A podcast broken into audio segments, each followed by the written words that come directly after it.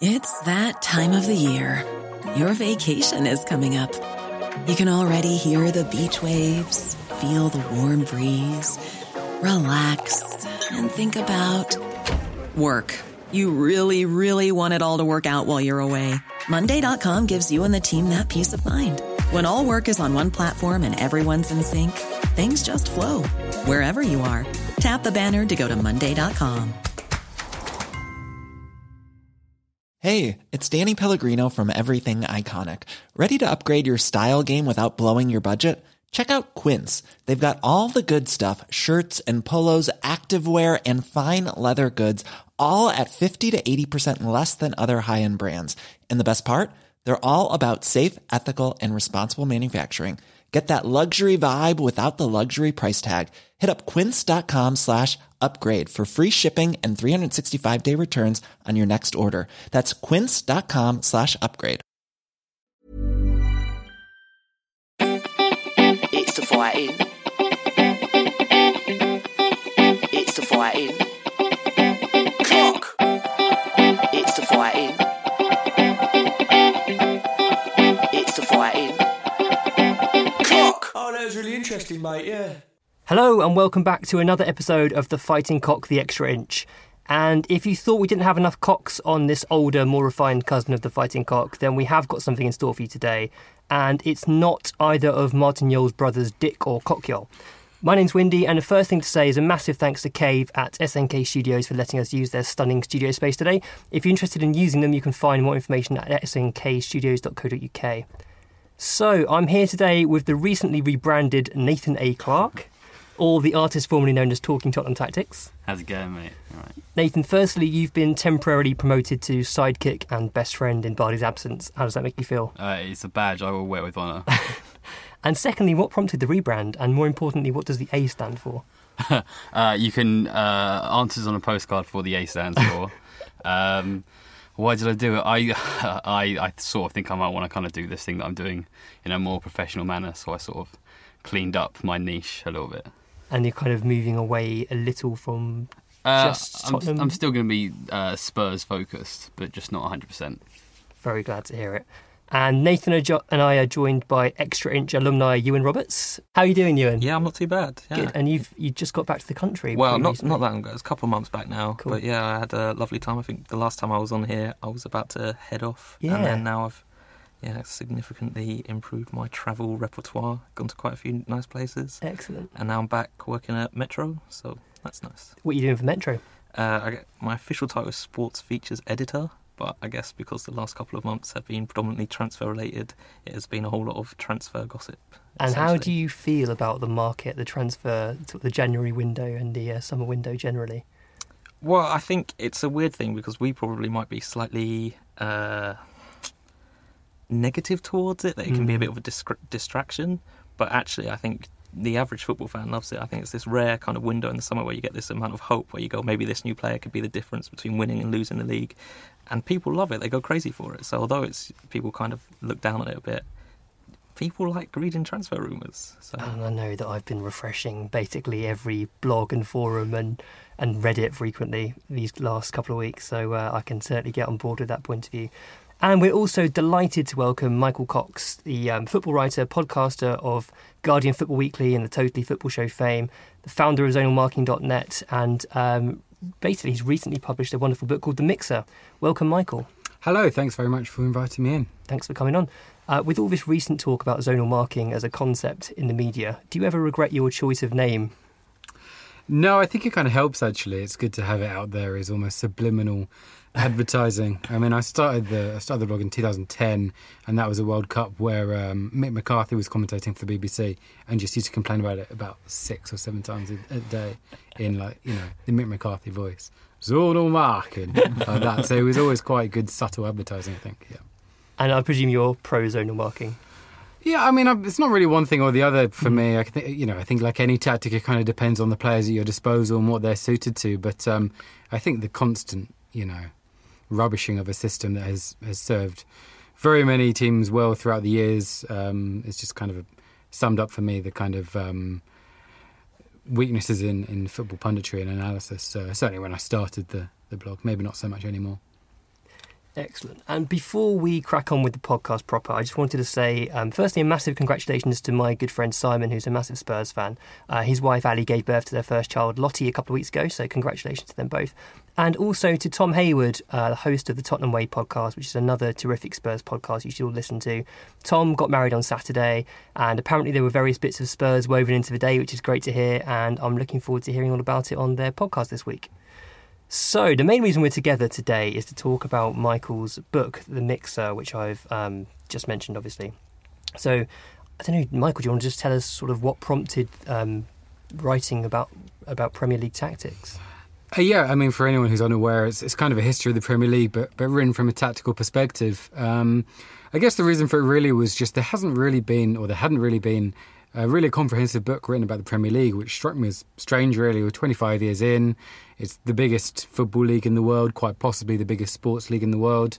And um, I, I kind of thought it was time someone tackled it, really. So, um, yeah, that was the reason it seemed like something that hadn't been covered before. And um, guess I was keen to get in there first before someone else did it. Was it always kind of part of your end game, writing a book or coming up with a concept for a book and seeing how you got on with it? Kind of, yeah. I mean, I think, um, I think you know the, the kind of writing I do in terms of the tactics. Um, it kind of tends to learn, uh, lend itself to kind of long term trends and just writing things like that. I think when you do match reports all the time and just day to day stuff, you can kind of get bogged down in in just stuff that is essentially irrelevant and isn't necessarily a tactical trend. It's just something that happened in a game. So yeah, I mean, I think it's, it's more suited to that kind of analytical writing. Yeah. And in terms of the sort of mechanics of writing a book, how how did you get started? Um, I mean, it was a long process of, of, of research more than anything else, to be honest. Um, and that just involved watching lots of old games. And I think, to a certain extent, it was there's a kind of pre-written narrative about what happened in the Premier League, if that makes sense. And I think it was about just going back and working out whether that really was the case. So, for example, just uh, I mean, a simple thing, but went back and um, the first teams I looked at were the Blackburn team that won the title in '95, the Newcastle team that nearly won it the the, um, the season after, and obviously Newcastle are framed as massive bottlers, and Blackburn were obviously heroic, but. Blackburn won one of their last five games. You know, they completely bottled it. It was just, you know, United on the final day.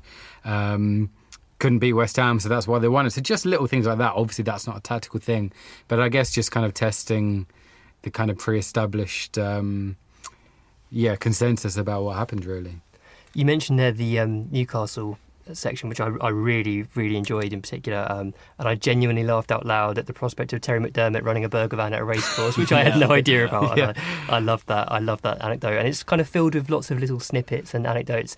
Are they things that kind of had just stuck in your memory, or did they come from the, the research you did? uh, almost all from the research. Really, I mean, the things that, that stick in our memory are uh, kind of general patterns and you know what teams were good at and which players were crucial at what times. But um, yeah, the, the Terry McDermott thing is funny. I just saw it in one book I read. I think it was about, I think it was in a biography of Kevin Keegan, and it's the kind of thing that like it's such it's almost like a such a serious allegation you need to double source it. And I couldn't find another source for it. I was like. I'm just going to go with it. But um, he's just released his autobiography, Terry McDermott. So I'm going to have to go through that and see if he said anything about the burger van because it's, uh, yeah, it's a great, it's a great mini story. Yeah. he went from that to being Newcastle's assistant manager. And I mean, there were- there were so many interesting bits of this um, book, and I would, you know, I'm not just saying this because Michael sat in front of me, but if you- if you are interested in football tactics, that it's kind of an essential read, I would say. It's it's covered so much in the Premier League, um, and there is there's there's enough on Spurs in there to keep you interested uh, if you're interested in. Pochettino's pressing is a bit a good bit on um, Villas Boas, and also a, a really substantial chunk on um, sort of Redknapp and Gareth Bale as well. So there's plenty of Spurs stuff there. Um, one of the things that I'd totally forgotten is what an important figure Gullit had been. I mean, he's not a person that comes to mind when you're sort of thinking of influential figures in Premier League history, but actually first as a sweeper, which was a unheard of position in, in the Premier League, and then as a really, actually fairly switched on, tactically astute manager. Um, he, he, he just came across what a sort of influential figure he'd been. Yeah, completely. A few people have said that actually, which is nice because um, to be honest, when I started writing it, I, I didn't intend to have him as a, a, major character really. But then when I was looking at the development of, of defenders and the fact that he was, you know, he won the Ballon d'Or as an attacking midfielder, everyone knew who Ruud was when he came. But as an attacking midfielder, and when he turned up and said in his first press conference he was going to play in defence, it was I mean, ludicrous. You know, it was it was like Lionel Messi coming to England and say he was going to play as a, a sweeper. It was just completely unheard of. Um, and just going back and looking at some of the match reports um, from his first game, which I think was at home to Everton. I think it was a nil-nil draw, and they just marvel at this guy who's playing in defence but can actually pass the ball and brings it down on his chest inside the penalty box. It's just great, and you know, it was one of those um, one of the stories that made me realise that essentially the development of the Premier League has been entirely about foreign influence. We all know that you know the Premier League is the majority foreign players, the majority foreign managers, but going through and actually finding any kind of British revolutionaries was really quite difficult. Um, and it was players like Gullit who, you know, particularly in the nineties, that time where there was the first superstars coming over. But also, you know, a very kind of old school English dressing room. Um, I, I, think that's the kind of period that a lot of people look back really fondly on as uh, maybe the glory years of English football in a way. I think as well with Gullit, I always associated that Chelsea team that had all the foreigners in it as being a Vialli team. Yeah. But actually, I think you say seven players that Gullit brought in or were there already, yeah. something like that. So he had a huge influence on bringing more and more foreign players in as well, and obviously he had an eye for it with the Serie A influence. Yeah, with definitely. Zola as well. Yeah, I mean, like he was the first. Uh, sorry, not the first, because the first foreign manager was um, Ossie at Spurs, but he was the only pre- uh, foreign manager in the Premier League at that time. Was appointed, I think, three months before Arsene Wenger. Is that right? Yeah, yeah, three months before Wenger. And those two, like some of the players that they sign now, you know, you look at uh, Wenger, for example, getting Vieira, and these days, every like everyone who had a Twitter account would know all about Patrick Vieira. No one had heard of him at the time, you know, and it was just the fact that you know, he had the knowledge of a different country. And the same with Gullit, you know, the, the players he signed from Italy. I don't think I particularly was aware of Roberto Di Matteo at the time, but he was an Italian international who, you know, Gullit just knew from Italy. So just having knowledge of a different league at a time when Premier League clubs still sent their scouts to, champ, you know, uh, first division teams and you know youth games, um, just meant that they had a massive edge in terms of recruitment we actually, I think Spurs are about to reap the benefits of that as well because we're signing this Argentinian centre back Juan Foyth, um, who Pochettino obviously knows because he still follows Argentinian football pretty closely. So it's, it's, still going on to some degree. But like you say, I mean, most people have got access to a wealth of video footage and you can download so many games now. It's uh, become increasingly easy for the average punter to kind of have a grip on the, on the players that are mentioned. So as soon as a name crops up on uh, Ewan's Metro site, then uh, everyone's everyone's delving deeper and already know more than Ewan about that player.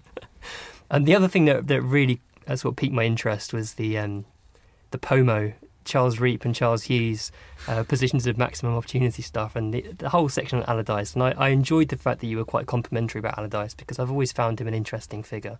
Um, and he's he's been written off by so many people unfairly, and I think it's partly due to his kind of slightly brash off the field character, which is you know not always the most pleasant, as we saw with how it ended with the uh, England manager's job. But in terms of football, he's he's been you know an interesting um, figurehead for so many years, and he really did bring a different dimension to football management. Yeah, definitely. I think he's a really interesting guy. Actually, as you say, his persona is very different from his management style which I think sometimes he, I mean, he always played up to the image of him being a kind of old school manager. So he kind of complains about it, but also kind of makes, a, you know, he was complaining about that he wasn't getting a job because he wasn't foreign at a time when I think there was only about three foreign managers in the Premier League. So stuff like that doesn't really make sense. But he, he's a really interesting guy, you know, really keen to look to other sports for innovations at a time when football was behind the times. And that Bolton team, I mean, um, they played long balls towards Kevin Davies or uh, Pedersen, a couple of other players they had. But, you know, when they had Djorkaeff and Okocha and Nicolas Anelka, this was Bolton, you know, a, a mid table team or upper mid table team. And I think Allardyce has, has done more than most to really encourage flair players. Maybe not always flair football, but he believes in creative talents. And uh, I was quite disappointed, really, with what happened with the England job. One, because whilst he did, uh, you know, act wrongly. I'm not entirely sure what he did was a sackable offence personally. And secondly, just on a footballing level, he spent 10, 15 years saying if I had creative players, I would uh, play better football. And then we're about to see him with Dele Alli and Lallana and Raheem Sterling. We didn't really get to see what he was going to do. So I think that's a great shame, really. Mm. Do you think, I mean, I don't know why I'm, this just popped into my head, but do you think there's a comparison to be drawn between what Mark Hughes is doing with with Stoke at the moment and Allardyce? Like you say, they're not always uh, the best footballer in the world, but trying to sort of fit creative players into a system somewhere. And Hughes has signed Jesé now to go alongside Shaqiri or Shachiri, however you'd like to pronounce it. Um, and neither of them sort of seem Stokey, if you know what I mean. But both of them have been given pretty a lot a lot of attacking freedom, I would say, under Hughes. And I think actually now you've mentioned it, that's probably what Allardyce was doing with Bolton ten years ago, fifteen years ago. Yeah, I'd agree. I mean, I think it's not a particularly exciting Stoke team, but it's you know for Hughes to take over from Pulis, and you know they were kind of they had the most entrenched style of football in the Premier League, and he really has reversed that with lots of flair players, and I think they've finished ninth all three seasons he's been taking charge of, which I think is higher than Pulis ever got them to finish. So he was he was told to to improve the style, and he's improved the style and improved the results, and he doesn't seem to be particularly appreciated. I, I think Stoke fans are just a bit bored of his Yeah. His football, but he's basically done a good job, and he, he generally has done quite a good job, Hughes, without really ever too much. Um, you know, he's never had a team who've massively punched above their weight, but he's he's uh, he's generally done quite well, I think. I imagine he'll be one of those managers who will be appreciated after he's gone. They'll they'll sack him in the search for something better and then get relegated and regret it. Yeah. We've seen it happen so many times with so many different clubs over the years. Um, Bardi, who's normally on this podcast, uh, who couldn't make it today sadly, wanted me to ask you about head movement um, after the Gerrard section, basically where Gerrard and Rodgers between them kind of acknowledged that Gerrard had to drop deeper because he lacked the skill to kind of look around him regularly on the pitch. And Bardi had remembered me mentioning the same thing about Tom Carroll, who obviously was at Spurs and is now at Swansea. And Carroll's got this kind of almost amusing knack of just constantly turning his head to look what's around him on the pitch, where if you didn't focus on anything else and just focus on that, it looked ridiculous. But in central midfield, that's exactly what you need. You need eyes in the back of your head. You need to know what's going on all around you. You need to know what's happening when the ball comes to your feet. Um, and I always thought it was a, slightly baffling but actual vital part of Tom Carroll's play. And it was just so interesting that uh, Gerrard had picked up on the same thing, or Rodgers had actually picked up on that as well. So Bardi just wanted me to sort of ask you sort of how you how you found out about that. Um, Uh, that thing in particular actually was from um, Gerrard's autobiography, which I th- I think was his third autobiography. wow, wow. I think they're called something like My Story, My Liverpool Story, and Steven Gerrard, My Story. Um, but the, the third one certainly is very interesting. It was written with um, Donald McRae, a colleague of mine at The Guardian, who does some really great interviews with people from all different sports. And uh, obviously it was ghost written, but it was, uh, you know, clearly he asked the right questions and, and pun not intended, but kind of got into Gerrard's head. Um, but yeah, no, I agree on the head movement. There was a great clip of, um, I don't know if you guys saw it uh, last season, of a goal Chelsea scored where Fabregas kind of assists it, and his head goes from shoulder to shoulder about 20 times in 10 seconds. And it's just really, I mean, I don't think I'll be able to run straight while doing that, let alone, you know, be playing football as well. Um, but it was interesting, and it was interesting that Gerard was talking about how the game had evolved and how maybe that wasn't so necessary at the start of his career because the midfield play was so much slower. But it's just so intense now, and teams, you know, really started pressing him in particular. Um, so it was something he needed to add to his game. Jack Whitthread from Facebook uh, messaged us and said, Bollocks to reading, listen to the audiobook was excellent, which I thought was uh, a- an important comment to mention because I also, well, after I saw Jack's comment, I, I had to had to go for the audiobook and have a listen and see what the fuss was about and it's very amusing. The accents that the uh, the reader puts on are I mean Ran- the accent for Ranieri was a particular highlight for me. Um, very very amusing guy and it did add a certain something to it as well a bit of colour. Yeah, I, I must admit, like, I mean, obviously it wasn't me voicing it, it was a voice actor called Colin Mace. Um, and I had no idea he was going to do the accent. so when I was listening to it, it was a complete surprise. But some some of them are great. Some of the Eastern European accents. Yeah. Georgi Kinkladze's great as well. I found his uh, Ferguson to be quite soothing. yeah, yeah, it's, it's nicer than listening to Yeah. Ferguson, isn't it? But yeah, it's a great effort as well because there were some players that, um, I mean, he must have had to research where they're from. I mean, you know, the big name players, you all know where kind of Jurgen Klinsmann's from, but there was, you know, I didn't remember where Steve Hodge was from, for example. So he's he did his research as well. It's quite impressive. There's a fair number of quotes in there as well, aren't there? So he's he's got a lot, got a lot. Of, he, he made his money. He earned his Yeah, money. Let's, let's absolutely. put it that way. Um, so what's next for for you and and do you continue to run zonalmarking.net? Is that still kind of an ongoing project, or have you kind of moved on from that now and are doing other things? Um, I think I think I do it sporadically. Really, it kind of wound down a little bit when I was Yeah. doing the book because that was a lot of work. Um, but I enjoyed doing the book. I'd quite like to do another one, but um, you know, nothing nothing concrete as yet. Um, but yeah, you know, as I said earlier, I think I think just that kind of writing, that kind of tactics analysis is is kind of suited to more long form stuff rather than day to day stuff. So yeah, hopefully more of the same. And you did a, a podcast alongside the book, which I must admit I haven't listened to yet, but I'm very much looking forward to. Was that something you always intended to do? Uh, to, no, to be honest, that was an idea from the publishers from HarperCollins, Ah. who um, they had some studios that I don't think they were using particularly regularly. Um, and yeah, it was it was nice because obviously you know the funny thing with doing a book compared to um, doing newspapers or websites is that you're kind of involved in actually having to sell it.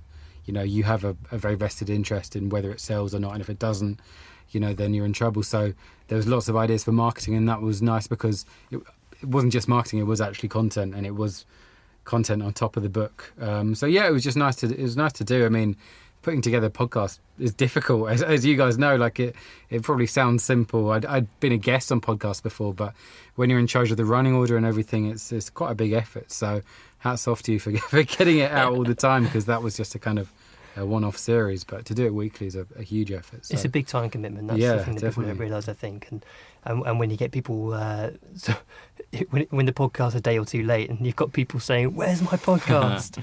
uh, it can be a little frustrating. But um, you know, obviously we we all enjoy it thoroughly. So um, that's that's the reason we we can't help ourselves. Um, but you're also a regular on. Well, you were a regular on the Guardian Football Weekly, and now the Totally Football Show, which has kind of poached some of the talent from the Guardian Football Weekly, particularly AC Jimbo, who's now hosting. Um, I, I mean, that's going great from a fan perspective. I think it's a really good podcast. They've had fantastic guests so far, and long may it continue. But I, I assume you must love being a part of that. Yeah, definitely. I mean, I mean to be honest, that was the first podcast I really listened to. You know, Football Weekly when I heard James Richardson was doing a podcast. Um, so yeah, that was always fun to do, and, and the Totally Football show is going well. I think it's um, you know a familiar theme, but uh, yeah, it's going well. It seems to have gone down very nicely and uh, familiar format. But there's there's so many football podcasts out there now. You know, uh, quite a few have been launched ahead of this season. Um, so it was interesting. I haven't listened to all of them yet, but uh, there's lots of competition around. There is, and it makes it easier for people to sort of pick and choose what they're listening to. And if they don't like one episode of something, they're more likely just to give up on it and switch to something else. And I, I think we'll see more and more of that. Um, like you say, there's been a few um, popped up this year. The BBC have just um, started doing a, a football podcast. Telegraph are doing a very good football podcast as well, and I believe the Metro, And No. uh, Independent are Indie, doing well. yeah. Independent, Yeah. yes, yeah. Um, why did I think Metro? There's another sort of similar paper who are doing one, I'm sure. Um, Maybe Standard. isn't it? Standard, yeah, possibly it's the standard, and yeah, it just seems to be um, a medium that's, that's that's popular and has caught on, and, and just seems to be growing and growing. So we're going to talk a little bit about following um, the book discussion, Premier League tactics over the years, and I'm interested to find out from you all what have been your personal favourite eras of Premier League football tactically. Maybe we'll start with uh, the youngest member of the podcast. Uh, well, this isn't quite your question, but uh, uh, a chapter that stood out in your book for me was the Rory Delap chapter, Yes. uh, reminiscent of a previous article you did on zonal marking about him. And uh, uh, one particular passage uh, that caught my attention was the, the the fact that teams were so scared to give away throw-ins meant that they always wanted to play out the back, uh, and as a result made mistakes which conceded throw-ins. I was wondering if you thought that. Um, a team like Liverpool who press super aggressively or, or the like, you think they would um, benefit from a Rory Delap type figure in combination with their high pressing style? Yeah, no, that's an interesting point. Um, yeah, I mean, the thing that I found quite interesting going back and watching those Stoke games was, I mean, probably not that many people watched full Stoke games at the time. Everyone watched the highlights. Yeah. So the long throws you saw were always the ones level with the penalty area that created chances. But also, because he could launch the ball 45 yards and obviously can't play offside from a throw in, it meant that even if you had a throw on the halfway line, the opposition would have to defend basically along the edge of the box. And that meant he could then sometimes almost trick them and play it short, and then they had 20 yards of space themselves to force pressure. So, yeah, I mean, it's not a very obviously not a very sexy way of It's playing not. football. But I do think it's interesting. I, I think it's interesting as well. Like you've probably seen from like uh, on Twitter and stuff. There's a few teams that have started doing that old thing of knocking the ball into the corner from the kickoff Yeah. and then boxing into press because I mean that's kind of like the most basic trick in the book. I remember Graham Taylor's England uh, team doing that in the obviously early 90s. But if you're going to play a real pressing game, you might as well just kind of set the agenda straight away and set your stall out to a certain extent. So, yeah, I mean, I do think throws are quite interesting, probably quite an underutilized Definitely. part of football. It's not, you know, because it's a bit unusual because you're using your hands. It's, it's maybe not worked on that much, but just a good a good routine, a good set piece routine, you know, from corners or, or whatever, can be so valuable, particularly in big tight games. I always think cup finals often set pieces decide them. Mm, that's So, so true, and it's it's an area where Spurs have struggled over the past few years. Set pieces, we we don't make the most of our set pieces or anything like that. Um, Which is weird because you've got quite a big team, yeah, like, like big quite a tall team and, good players in the. Athletic. In theory, a brilliant deliverer of the ball in Eriksen as well. Yeah. in Um, in theory, in if he could if he could beat the first man, That's that's yeah. the uh, that's the common frustration with Eriksen that with from corners he can't beat the first man so much that we've actually changed the style of corner now. So we're sort of playing short corners, sort of almost one twos to get it back to him at a better angle.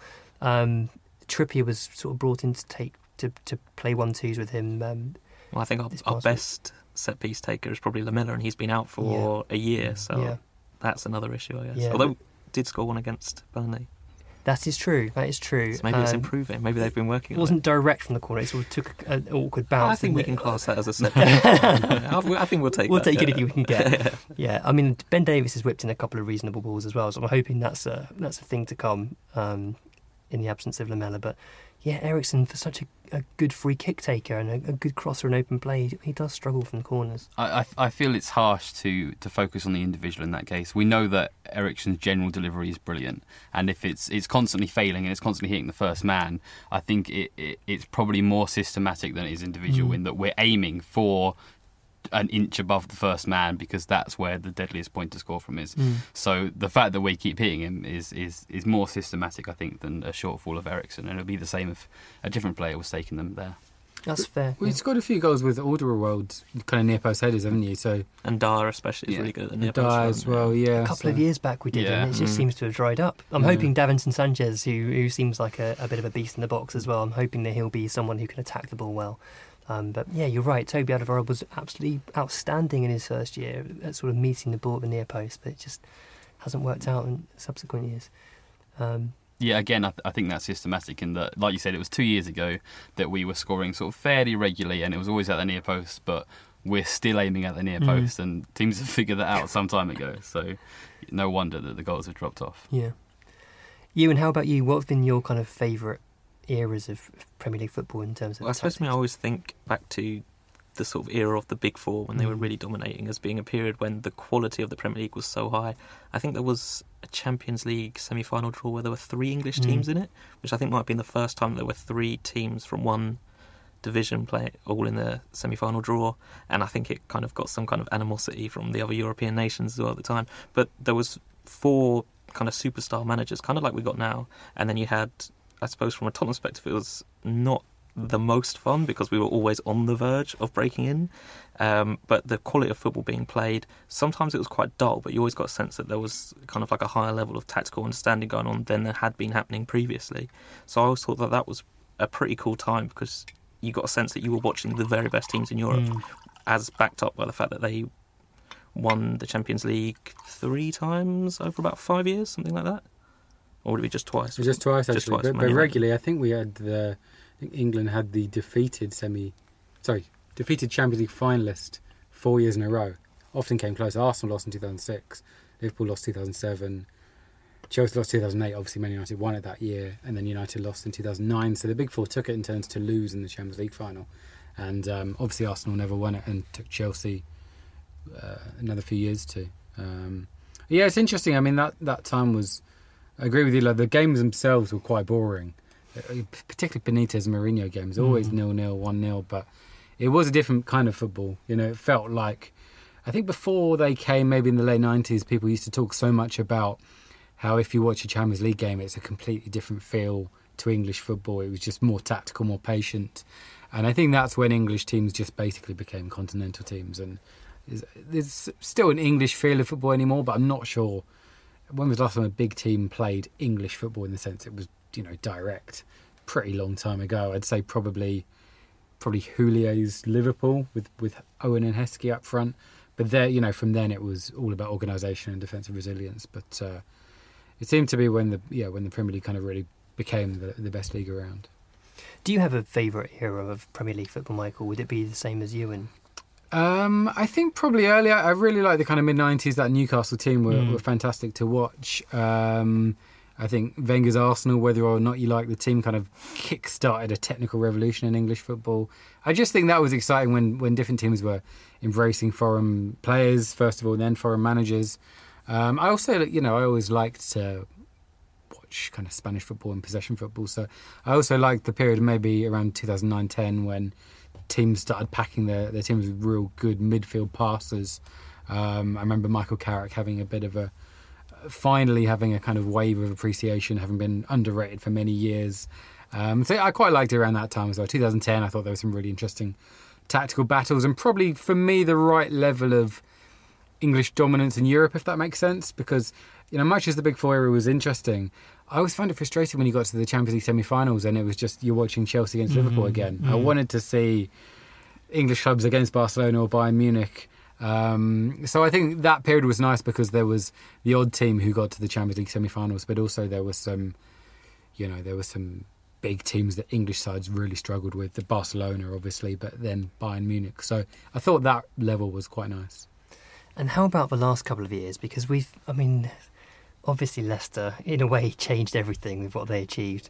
Um, and I, I guess we all thought that their style might be adopted by other sides who who potentially try the same thing, but it didn't really pan out that way. And instead, last year we saw sort of this kind of three at the back fad almost, which Conte brought to Chelsea and then was adopted by others. But even that hasn't seemed to have lasted. And this year we've seen most teams go with the back four again. Um, has, has anything interested you over the past couple of years tactically? I mean, I think the three at the back thing was just so dominant that everything was almost a, just teams trying to get around that. Really, I think what is quite obvious is that whether you look at uh, Chelsea last year or Arsenal last year, or even Liverpool under Brendan Rodgers, just switching to a three at the back seems to have a really good initial impact, but then kind of the level starts to fade. And I know Chelsea won the league, but those first seven games, they just didn't concede a goal. In fact, until Tottenham played them at Stamford Bridge, uh, we lost 2 1. That, was the first goal I think they'd conceded in seven or eight games since going to that system. That sounds familiar. So they had that when they just, you know, no one could score against them. Then they had a period where they were st- winning every week but never keeping clean sheets. And then they had a period towards the end of the season um, when I think, to be fair, teams kind of took inspiration from Tottenham in that win in January, I think, at White Hart Lane.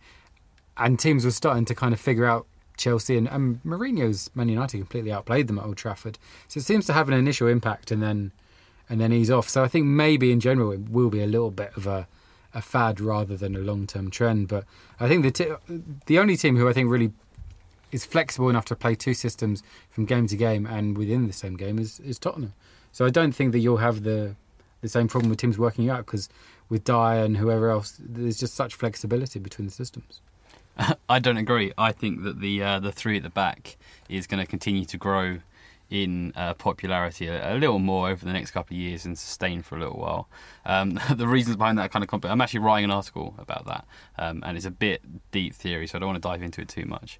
Um, but I, I, I think the most interesting time for tactics is now. Um, you mentioned the sort of the 2010, 2011 sort of possession era where everyone wanted to play like Guardiola's Barcelona, but I feel like uh, the manager doesn't really have the, the full deep understanding or coaching tools to implement the full thing. And now, sort of seven years later, we've blossomed into the era where we have possession, but we have possession for a purpose, possession with a reason. I think Pochettino is probably the prime example of a manager who wants a lot of the ball, but not for defensive reasons, not for the sake of it, but because he's going somewhere with it. I mean, that's that's a really interesting thought, and something that was running through my head earlier. And, and we've seen the evolution of Pochettino at Spurs from this kind of really aggressive, high pressing team to a much more possession based style where I mean we don't press like we did two years ago. It's it's kind of gone from our game to to some degree. Um, I think maybe part of that is how opponents have changed when they Mm. play against Tottenham because they know that if they try and play, they're going to get pressed, so then they automatically go longer. But then that then allows the Tottenham backline to push up much higher, and then it changes the way that you're getting the ball back in the first place. And then just on the subject of back three, see, I, I'm with Nathan here. I think that they're more likely to become more and more in vogue. Traditionally, you would say a back three was a fad formation. I know in your book there's a lot of instances where when a manager was trying to shoehorn in a player, they would Mm. maybe try a back three. Mm. And I think back to Roberto Martinez at Wigan Mhm. doing the back three to avoid relegation, which obviously there's a kind of link between Chelsea and Wigan in that Victor Moses was in both those teams, but Yeah. playing further forward with Wigan and now obviously as a wing back with Chelsea.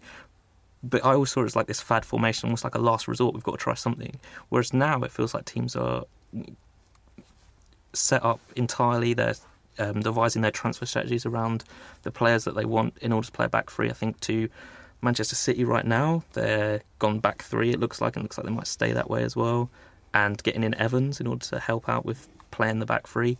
Spurs going even heavier on the back three, getting in Davinson Sanchez Yeah. and uh, Chelsea again. You, I don't think that they'll change from back three. Mourinho's even, I guess, in anticipation of there being so many more back threes, has been trying a lot with a back three because I think he sees that as the best way to counter a back three is to match it. Yeah. So, and in fact, I think Victor Lindelof may have been bought specifically for the role of only playing in a back three.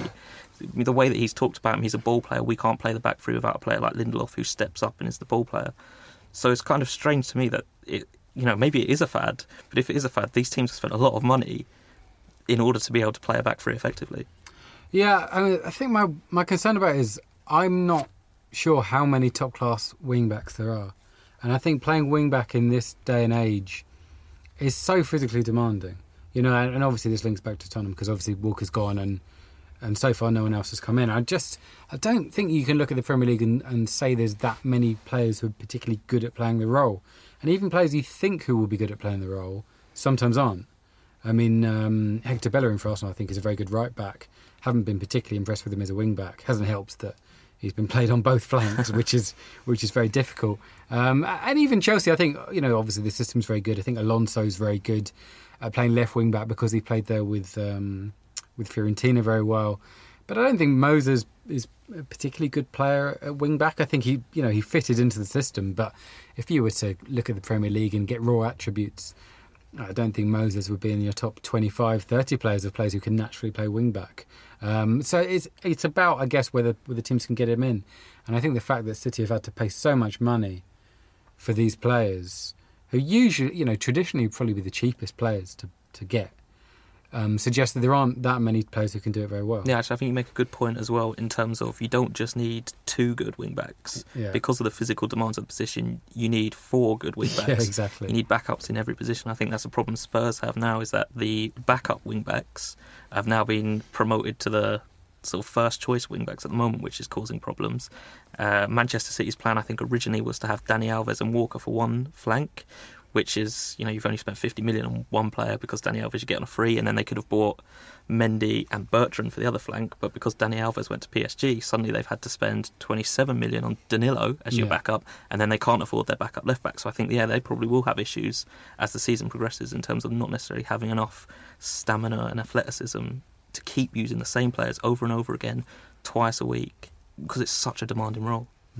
And I think you're you're spot on. It was an interesting point you were making about um, the sort of how how the transition to three at the back came about. And actually, you're right that shoehorning in an extra player was often a reason. Be that a striker, often if you wanted to play two up front but didn't want to play four four two, you might want to go to three at the back.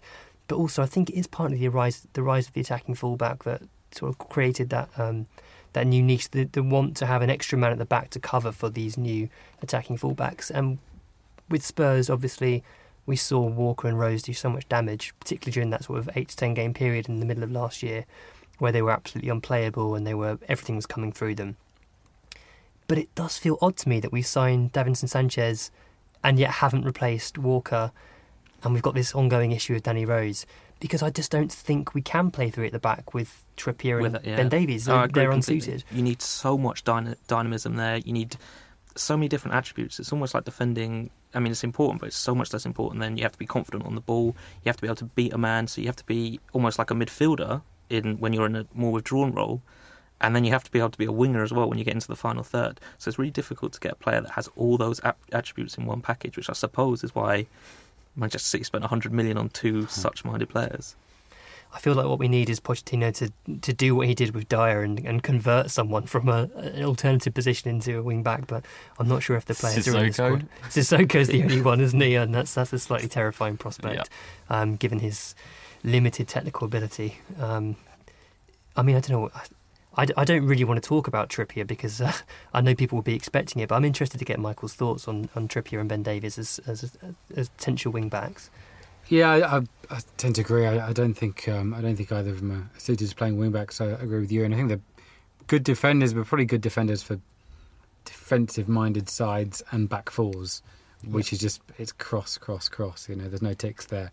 Um, so yeah, I think it will be difficult. I think it will be difficult with those two players. And if you look at the the wing backs who've who've really done well, they're often been converted midfielders really rather than converted fullbacks because it's such a different role, especially if you're playing so high up the pitch. I mean, Davies has played um, in a back three with Mm. Wales, but he plays on the left of the back three, and that's that seems to be the role for him. A little bit like Monreal at Arsenal. There's no suggestion he'll play as a wing back. He'll tuck inside, and you'll have a more dynamic player out wide. So.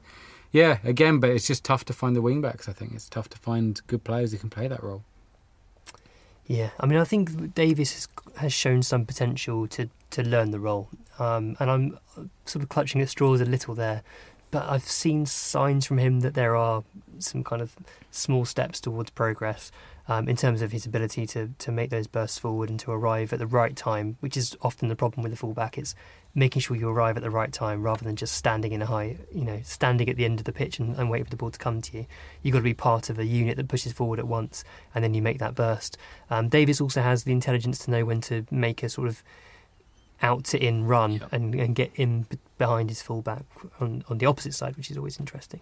I feel like you can maybe get away with one wing back who isn't rapid and doesn't um, push back their opposite number. And if you're going to pick one of Trippier and Davies, you're going to go for Davies because of his ability to tuck in, and play inside, and, and be very creative with his passing for a fullback. So uh, that's that's why um, I feel we're probably picking on Trippier a little bit. Plus, we just hate Trippier. Oh yeah, Are there any other teams that kind of stand out to you this year as, as interesting in terms of their, their tactics or their formations? Um, anything come to mind?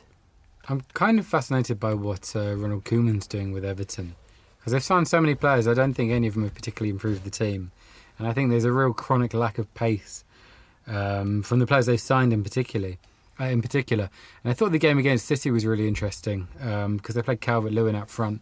I must admit I hadn't seen too much of. it. I didn't see that many Everton games last year, and just by providing pace, he gave them a completely different dimension. And you compare that with the way they played against Chelsea at the weekend, when they just had nothing going in behind. And I just think getting those players. I mean, I'd quite like Barkley to stay there just because I think it will give Koeman a really big problem and I want to see how he sorts it out. But playing with Sigurdsson and Rooney both kind of floating, both without any pace. Um, I'm intrigued. I'm just intrigued to see whether that works in the Premier League in 2017-18. I think probably not. But um, yeah, it's not any great grand tactical plan. But I think sometimes that's when you get the most interesting kind of teams uh, when you have a bit of a problem.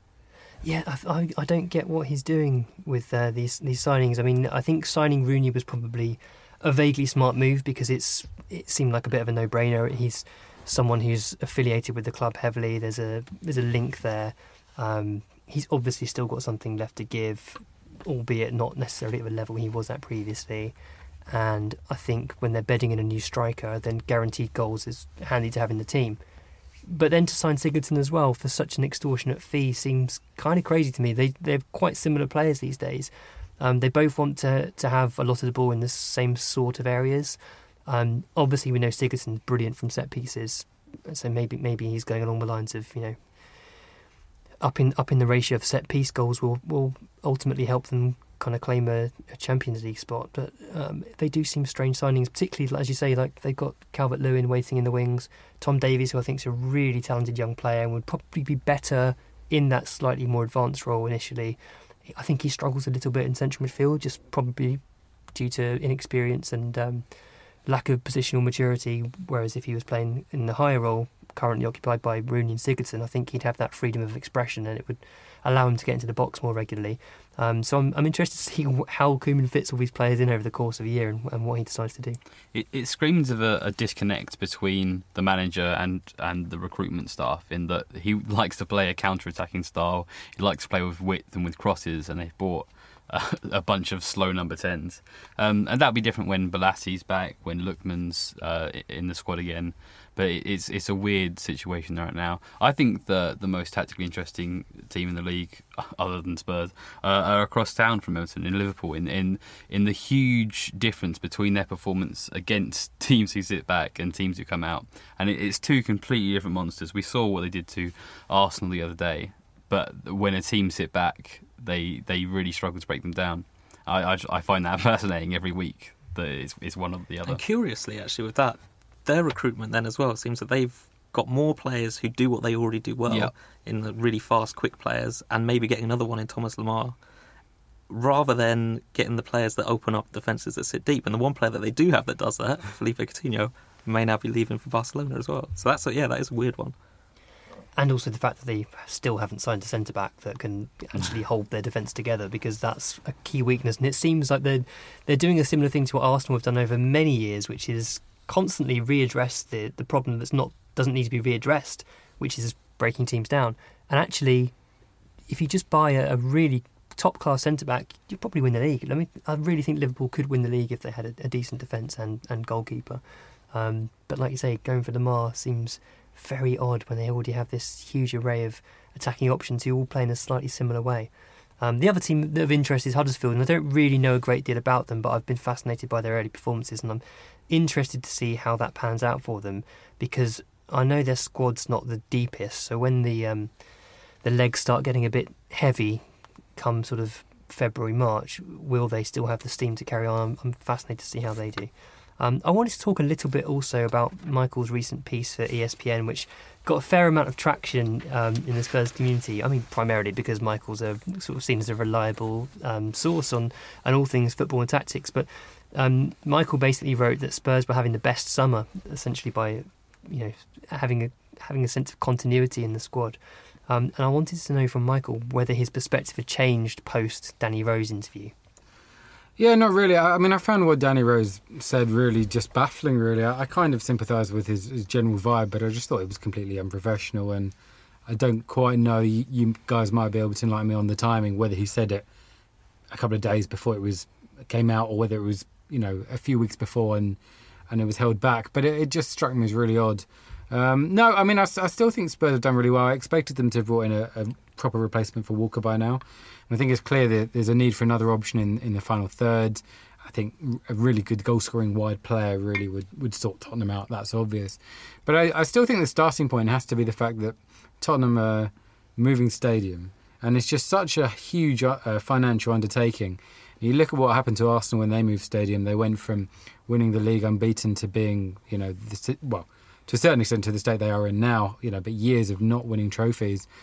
And almost every club that has won, sorry, almost every other club that has built a stadium in the Premier League era, you look at Middlesbrough, Southampton, Sunderland, Derby, Leicester, Coventry, all got relegated.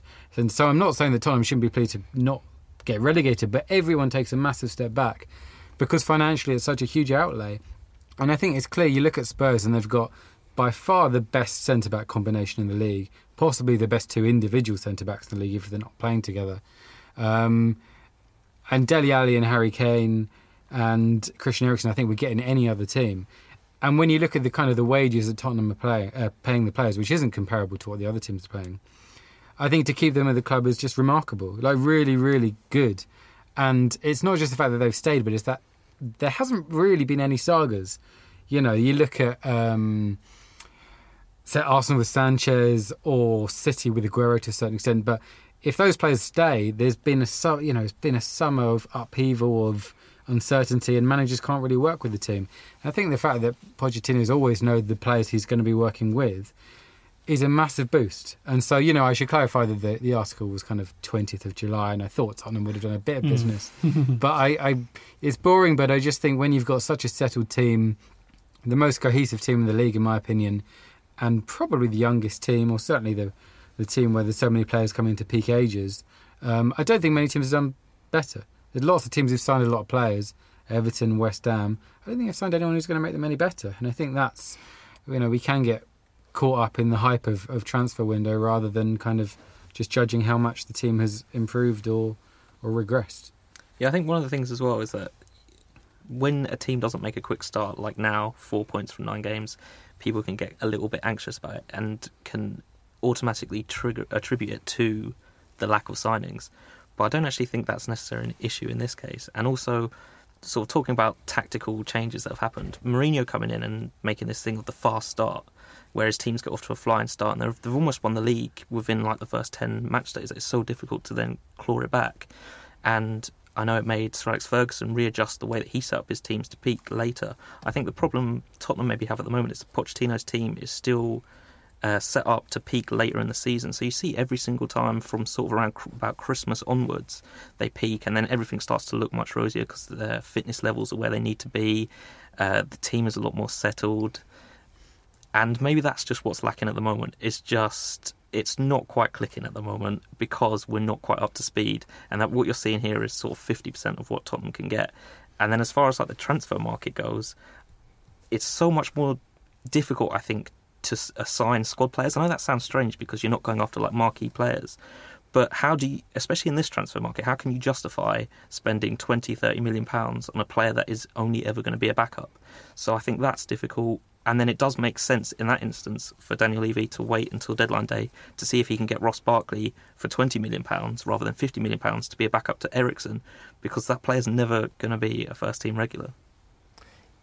I just I just want to reiterate Michael's point in that it is such an achievement that we've only lost the one player and maybe another's a bit on the edge. If you, if you look at our squad and, and you look back to um, Modric and Bale and Berbatov, if we had Harry Kane under Jol, if we had Toby Alderweireld under Redknapp, we wouldn't have seen them last this summer at all. So it, it's there's a celebrate. It's easy to be annoyed at the moment that the squad is thin and that we're having a slow start, but there's there's a lot that hasn't been celebrated that could be. I think the thing that slightly baffles me is I'm a subscriber to the view that sometimes just a slight refresh can actually give a psychological boost. And I mean, Rose said it all in that you know he just wants some fresh blood in basically, and he wants to see the team backed. And I think there's something to be said for a new signing, just kind of encouraging other players. Know this sounds ridiculous, but I think having a new person in the squad gives you someone you almost want to impress. The other players have a feeling that on the training field they want to impress the new guy and kind of show what they're about. And, and particularly they're having to fight with that new player for a place in the team, which can be so vital. And we saw it, we've seen it with a number of players over the couple, last couple of seasons. Wanyama springs to mind instantly and with Dier. Um, and, Davies and, Rose as Davies well. brought out the best in Trippier Rose, and arguably. Walker as well, yeah. Yeah, Trippier displaced Walker, rightly or wrongly, towards the end of last season, and uh, we've seen how it can have a positive effect on, on players. Um, so I do find it slightly baffling that we have left it as late as we have. Pochettino is obviously insistent that he's going to sign three or four more players towards the end of the window. Um, and if you want that number of players in, presumably that hasn't changed a great deal over the course of the window. So why not get them in a bit sooner? I, I just, I, I think clawing as much value as possible from those transfers is one thing, but actually it has an impact on the team. But hopefully, this is something that we don't have to worry about for much longer because it sounds like they're going to change it so that the transfer window closes before the season starts, which I think would be hugely beneficial, Yeah, not least for my Yeah. fantasy football team. I presume we're, yeah, absolutely. I'm, I'm wild carding. I'm, I'm close to wild carding already. Um, I, I presume we'd all agree with that theory that closing the window before the season starts is a good thing. That seems like a good thing, and it seems pretty logical. Uh, I, I feel the reasoning, I guess, behind delaying the end of the window until the start of the season is to give managers an opportunity to reassess the balance of their squad. But I don't, I don't think there's anything wrong with punishing a team, a club that Yeah. failed to do that. Yeah, You know, so yeah. failing to prepare is preparing to fail, Nathan. Exactly.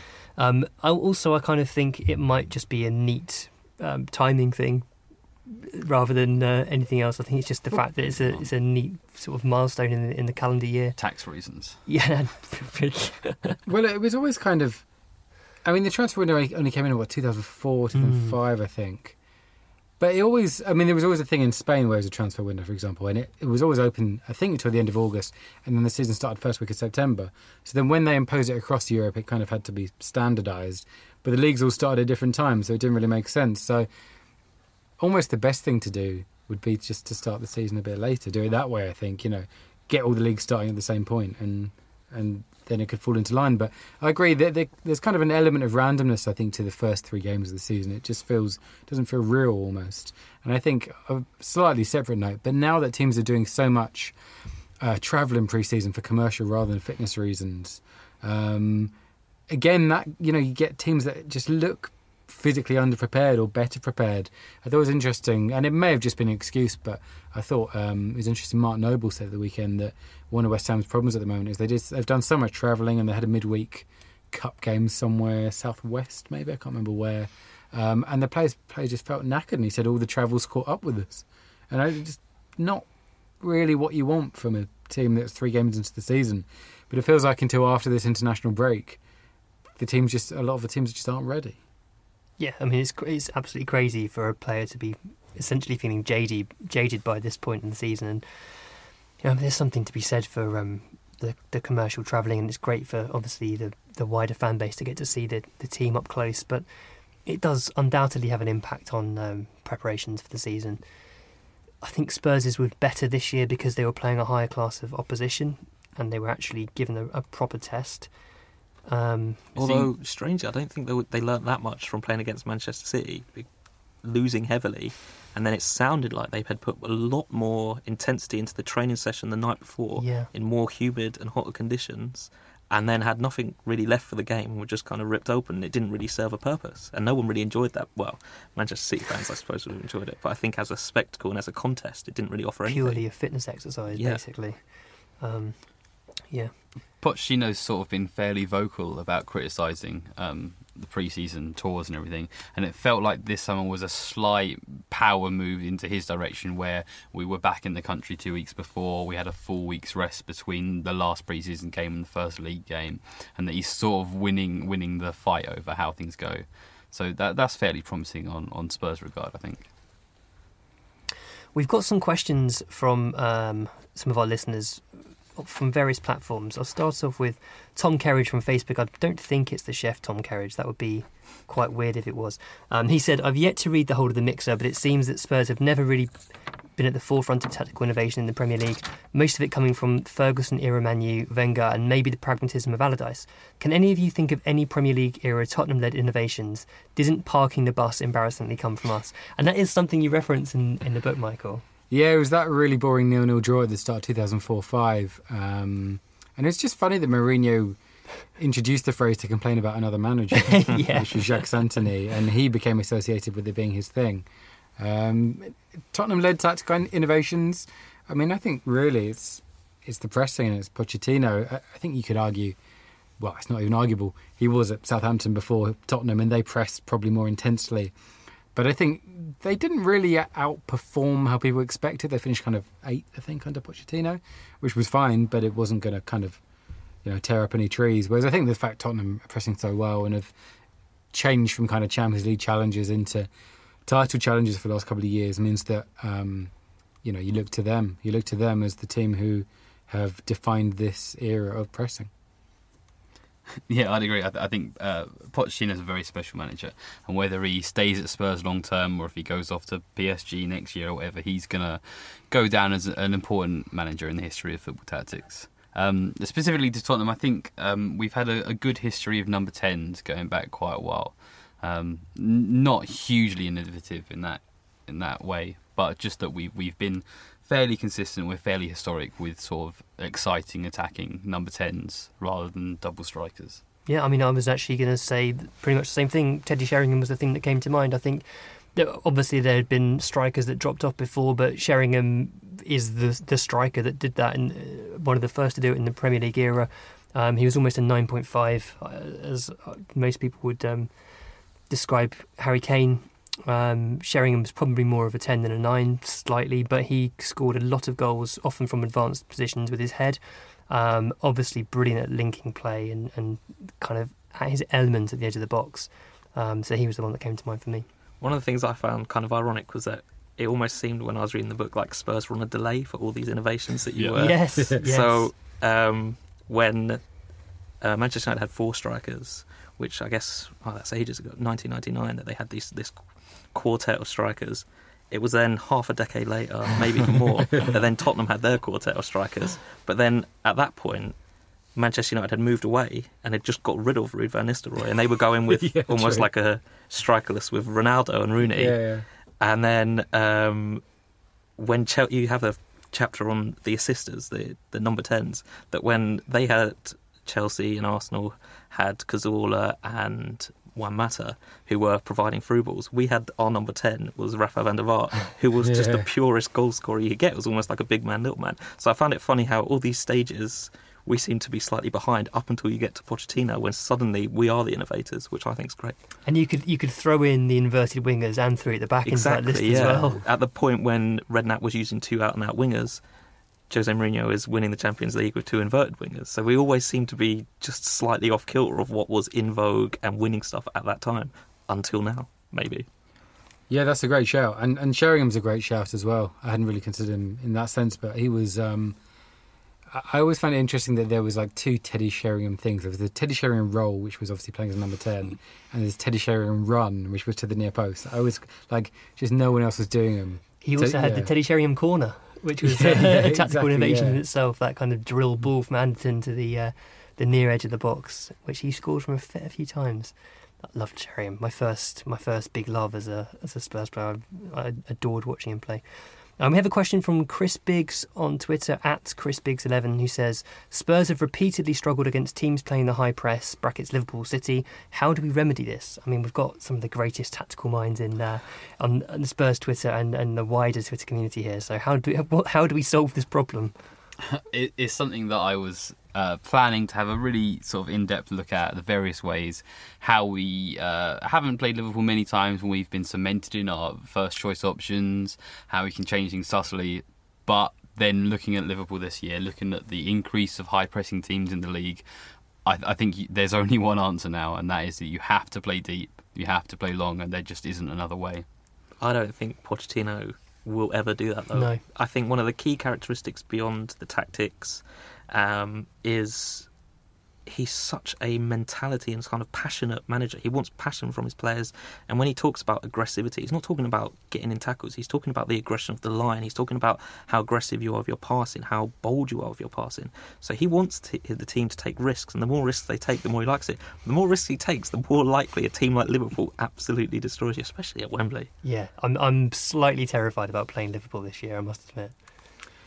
Yeah, I mean, I, I agree with what Nathan said. I mean, the only thing I'd add would be, and this is a slightly pedantic point, but th- they're both very good teams, Liverpool and City. You know, some you know big games, you come up against good teams and you sometimes lose. I'd be more concerned on a stylistic level if if Spurs played Swansea every year and lost because of a high press or that kind of thing. You know, I don't think it's.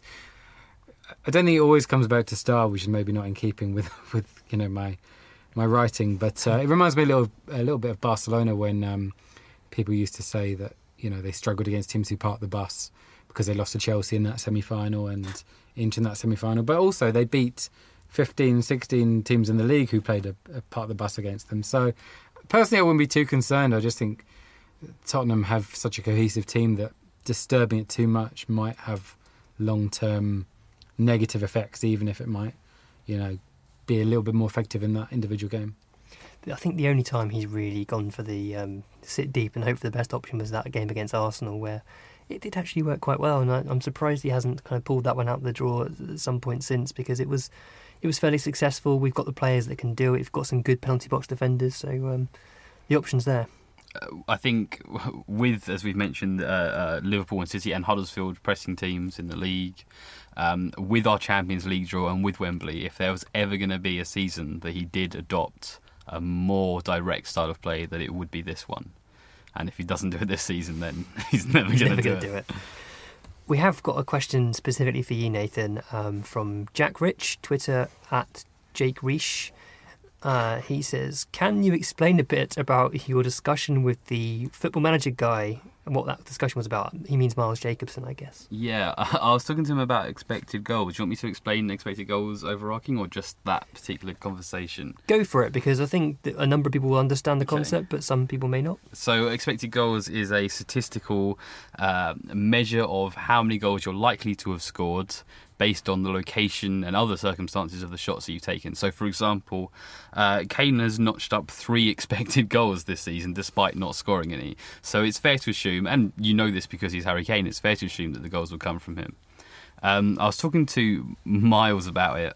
Um, because his game doesn't include it in the sort of the post game stats and uh, his oh, he had some criticisms of expected goals in general, and they're all they're all fair and reasonable criticisms of, of why the model is imperfect or why various different models are imperfect. Uh, my counterpoint was that because he owns the game completely, because he owns all of the potential analysis of the game, that from his game he could create or hire someone to create the perfect model, um, but he wasn't particularly interested. Maybe the problem there is that when I'm playing Football Manager, our batter teams have about 18 shots on target and lose 1 0. So maybe if it then came up with an expected goal saying I created five expected goals, it would just sort of highlight how flawed the game engine actually is. Could be. It's definitely not my management that's the issue, it's the game engine. I just want to stress that. I do admire the fact that um, Miles is always so willing to converse with people, and he gets a lot of stick on Twitter, but he, he does he does reply.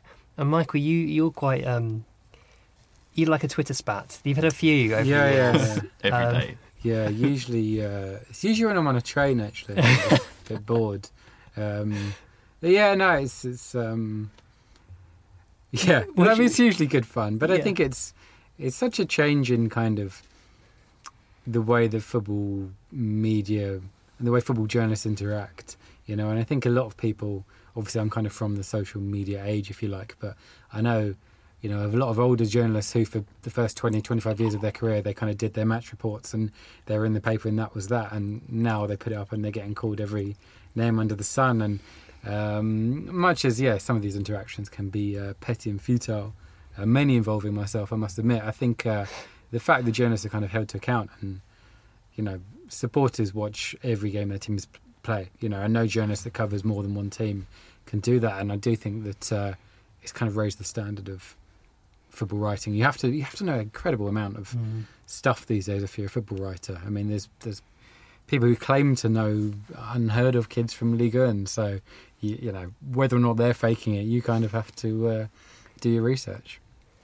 It's, I do I do find it fascinating, and I also I mean I find your the way you deal with trolls generally is fascinating. So many people just ignore Twitter trolls, um, and I kind of got the impression that you enjoyed the sort of back and forth to to a degree. But I, I, I get the impression now from the way you described it, you just sort of dip in and out when you've got a spare moment and when you're bored, which is kind of the same as what I do. Um, and then you get people saying, "Well, he never responds to me when I have a go at him," and it sort of creates this kind of endless loop of, of abuse. Well- I imagine you're called a tactics nonce on a daily basis, aren't you? Oh yeah, absolutely. but the thing that's changed it, I think, is now that Twitter's changed. So this is getting really in depth, but you know now sometimes you get replies coming up on your uh, feed from people you follow to people you don't follow. Yeah. If that makes sense. Yeah. So before, if someone said, "Oh," I think your work is a load of rubbish. You could just have a go back at them.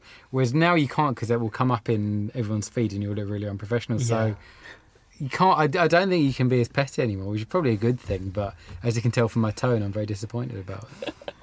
So the, so the answer basically is you have to rise above, which is uh, Yeah. which is a shame in many ways Yeah. because it's enjoyable. So something we do on this podcast is is we recommend further reading or, or further things to go away and, and research or listen to. Um, and I guess I- I'm happy to kick this off this time. I really, really enjoyed a piece by uh, Carlo Valladares. I'm kind of guessing on the pronunciation there. Is at c underscore v underscore news on Twitter, and he wrote a piece um, about potential Spurs signing Juan Foyth for ESDFanalysis.com. Really in depth and fascinating piece in which he'd taken footage from the very few senior games that Juan Foyth's played and analysed it to a, a quite amazing level in terms of the way he plays out from the back, how he defends one on one, how he defends as part of the unit, and it was a really comprehensive and interesting piece of work. Um, so I definitely recommend searching that out. You can probably find it through just searching his his his at on Twitter with the word Foyth. I can't imagine he's written many pieces about that player, um, so it'll probably come up. But yeah, do read that. Good fella, good site, good article. I write for it as well. Uh, this is cheesy, forgive me. There's a site you might have heard of called uh, zonalmarking.net. and uh, if you scroll to the bottom of the homepage, you can go all the way back to 260 odd articles, 260 odd pages, back to your work in 2010. And, and plenty of those articles, especially the sort of more uh, overarching thematic articles, still uh, hold well today. So I recommend going through the history of zonal marking. Nice. Oh, that's very kind. Thank you very much. Um, a book I've just read that really enjoyed, uh, and really enjoyed, sorry, is a, a book by Stephen Constantine, who's been, well, he spent the last 20, 25 years managing all sorts of national teams around the world. He's an English guy. He's been in charge of India. He's been in charge of Sudan. He's worked in Cyprus. He's barely been able to get a job in the conference in England. But he's just written this autobiography, um, ghostwritten by a guy called Owen Amos, who's a really good um, journalist who writes uh, focus on English coaches abroad. And just some of the stories on it uh, in it are absolutely incredible. It's it's obviously a book about football, but just his stories of managing a team away in North Korea and going over the border and getting all your electronic things uh, confiscated and the lengths he has to go to to find players and scout players when he's working in various African countries. It's just a really, really interesting book uh, from a guy who I think probably deserves more attention in his homeland. Um, yeah, I actually read an article by Wright Thompson on uh, Conor McGregor recently, and then that got me going back over lots of old articles that he's written. And he's got to be one of the best writers that there is out there. He goes back into just immense detail. There's some amazing articles that I know they're a bit old, but I would really recommend going back and looking at. There's one on Luis Suarez where he sort of researches the characteristics of Suarez and what made the player and his drive to get to Barcelona, and it's just phenomenally well researched. Um, so yeah, I would recommend just looking back over any articles by him. There was an article in the Telegraph on Pochettino that I thought was really good, where the reporter sort of doorsteps Pochettino's parents in Murphy, and that's kind of another really interesting insight into you know the person before the manager, before the footballer, which I always find interesting. And then not to blow smoke up your uh, nether regions, there is. Um, a book out at the moment called The Mixer, which yeah, I genuinely I really enjoyed it, and I thought actually sometimes certain other tactics books can get a bit bogged down in the mechanics of it and the history and like details that I, sometimes I find it a bit of a struggle to read them. But I thought yours was really easy to read, and as Chris said at the start, the sort of asides are so good. Like there's one about Rio Ferdinand being in Bugsy Malone, and there's a, a thing about people, journalists thinking that Cantona had thought Rambo was a philosopher, and things like that. I found so funny, and they just you know made it so easy to read. So I thought that was really enjoyable. Uh, thanks very much. Yeah, hopefully it's fun as well. Like I say, it was um, there hadn't really been a comprehensive history of the Premier League, so I hope it's kind of a history of the league as well as just the, the tactical aspect. Yeah. Thank you so much for coming on, Michael. It's been it's been great to have you on. I mean, not least because you've got this book out, but also just your your um, your knowledge of tactics has inspired many people on on Spurs Twitter without a shadow of a doubt. I mean, I, I remember following you very early on on Twitter, um, and I was definitely inspired by some of the some of your writings and and not to say that I would I would write in a similar way because I don't have I don't think I have the detailed knowledge that you have, but um, you you certainly inspired a number of my articles back in the day. Thank you so much for coming on. And um, how would people how do people follow you on social media? What are your Oh, I'm uh, zonal marking or zonal underscore marking on Twitter, and uh, yeah, I think just zonal marking on Facebook. But yeah, Google would do the trick if you're that interested. cool? And obviously, you can continue to listen to Michael on various awesome podcasts this year as well: the Totally Football Show and Guardian Football Weekly. Nathan, how can people follow you on Twitter? I am no longer at TT Tactics. I am at Nathan A Clark. Uh, but the, the the blog is still Tottenham Tactics, WordPress, and all of the rest. But you can find it all through my Twitter. Cool, lovely, good to have you back, Nathan. And you, and how about you? What's your what's your Just Twitter? at handle? Ewan Roberts. That's it. Yeah. Very- Got in very early. Got a nice one. Yeah. Yeah, that's a very good at. yeah. I mean, you've got a, f- a slightly unusual first name, but you'd expect a fair few Ewan Roberts out there. Yeah, well, a very famous one. It, I, it, I do occasionally get tweets from people thinking I am the former Norwich striker, which it, I, one of them was the agent of Gary Lineker, who also happens to be uh, a friend with Iwan Roberts, Oh. and he was messaging me like we were meeting up later, and I didn't really know like if I should intervene in this conversation where I was getting atted, but it was not clearly not me that was supposed to be the intended recipient, and then later on I saw a picture of Gary Lineker, this agent, and Iwan Roberts at the at some kind of event. I thought this is just surreal. What's going on here? And then actually, weirdly, one time I was at Craven Cottage and Iwan Roberts was also there. And uh, Did you have to introduce yourself? well, no? I think Chris Kamara went, "All right, Ewan," and I turned around. Oh my god, Chris Kamara knows my name. And then Iwan Roberts reporting for like the Cardiff Times or something was sitting behind me, and I was like, "Okay, yeah, that's not me that you're looking for." And then just sort of like awk- awkwardly walked away. Trying to... Oh, I was really hoping that you were going to say that you had to introduce yourself to him, and he thought you were taking the piss out of him. No, but- well, I didn't know what to say because usually people would be. I wouldn't say he was like the best looking footballer. So let's just say that sometimes people could be uh, quite harsh about that. So I didn't want to go. Oh yeah, people used to take the piss out of me. Yeah. Would you and Rollins?" like that would be a bit weird. So yeah, I thought best to just run away, basically. do follow Ewan on Twitter because he's he's a very modest man, but um, I would say he's one of the most insightful Spurs tweeters out there. He doesn't tweet very much, but he always gets it bang on when he does. Thank you everyone for listening. Um, hope you've enjoyed it. As ever, leave us plenty of feedback. Um, please rate the podcast on iTunes as well. And if you have any ideas for talking points, you can contact us on um, Facebook this is the Fighting Cock on Facebook or Love the Shirt on Twitter, or you can contact me at Windy Coys directly on Twitter. And we'll hopefully be back in four to six weeks. Welcome to Bose Recommends. This is the place to discover your new favorite podcast. Every week, we listen to hundreds of shows to bring you our favorites, and this is one we think you're going to love. Hello, I'm Rob Deering. This is Paul Tonkinson. Good morning. We are running commentary, or we create running commentary. It's, a, it's our podcast. We are, and we're very excited to be part of Bose Recommends. We certainly are. Thank you, Bose. And uh, listen to running commentary. As you can hear, hopefully hear, we record it while we're running. That's it. We're talking about running whilst running for runners, but people listen to it when they're not running. That's right. And we often talk about other things. I mean, it's not We talk just- about everything. It's life. It's life stuff. Yeah. Bit of running advice, bit of life stuff. A few laughs, bit of slapstick, Bit of fun. Stop it, a bit of a story, why not? Yeah. So drinking. it's essentially a running and drinking podcast. We've done 100 episodes and counting, haven't we? Comes out every week, every Thursday. So listen to Running Commentary on your favourite podcast app, Acast, iTunes. Go for it. That was this week's Bose Recommends, the place to discover your new favorite show. If you want to find out how you can enjoy podcasts in even better sound quality, visit bose.co.uk. Bose. Get closer.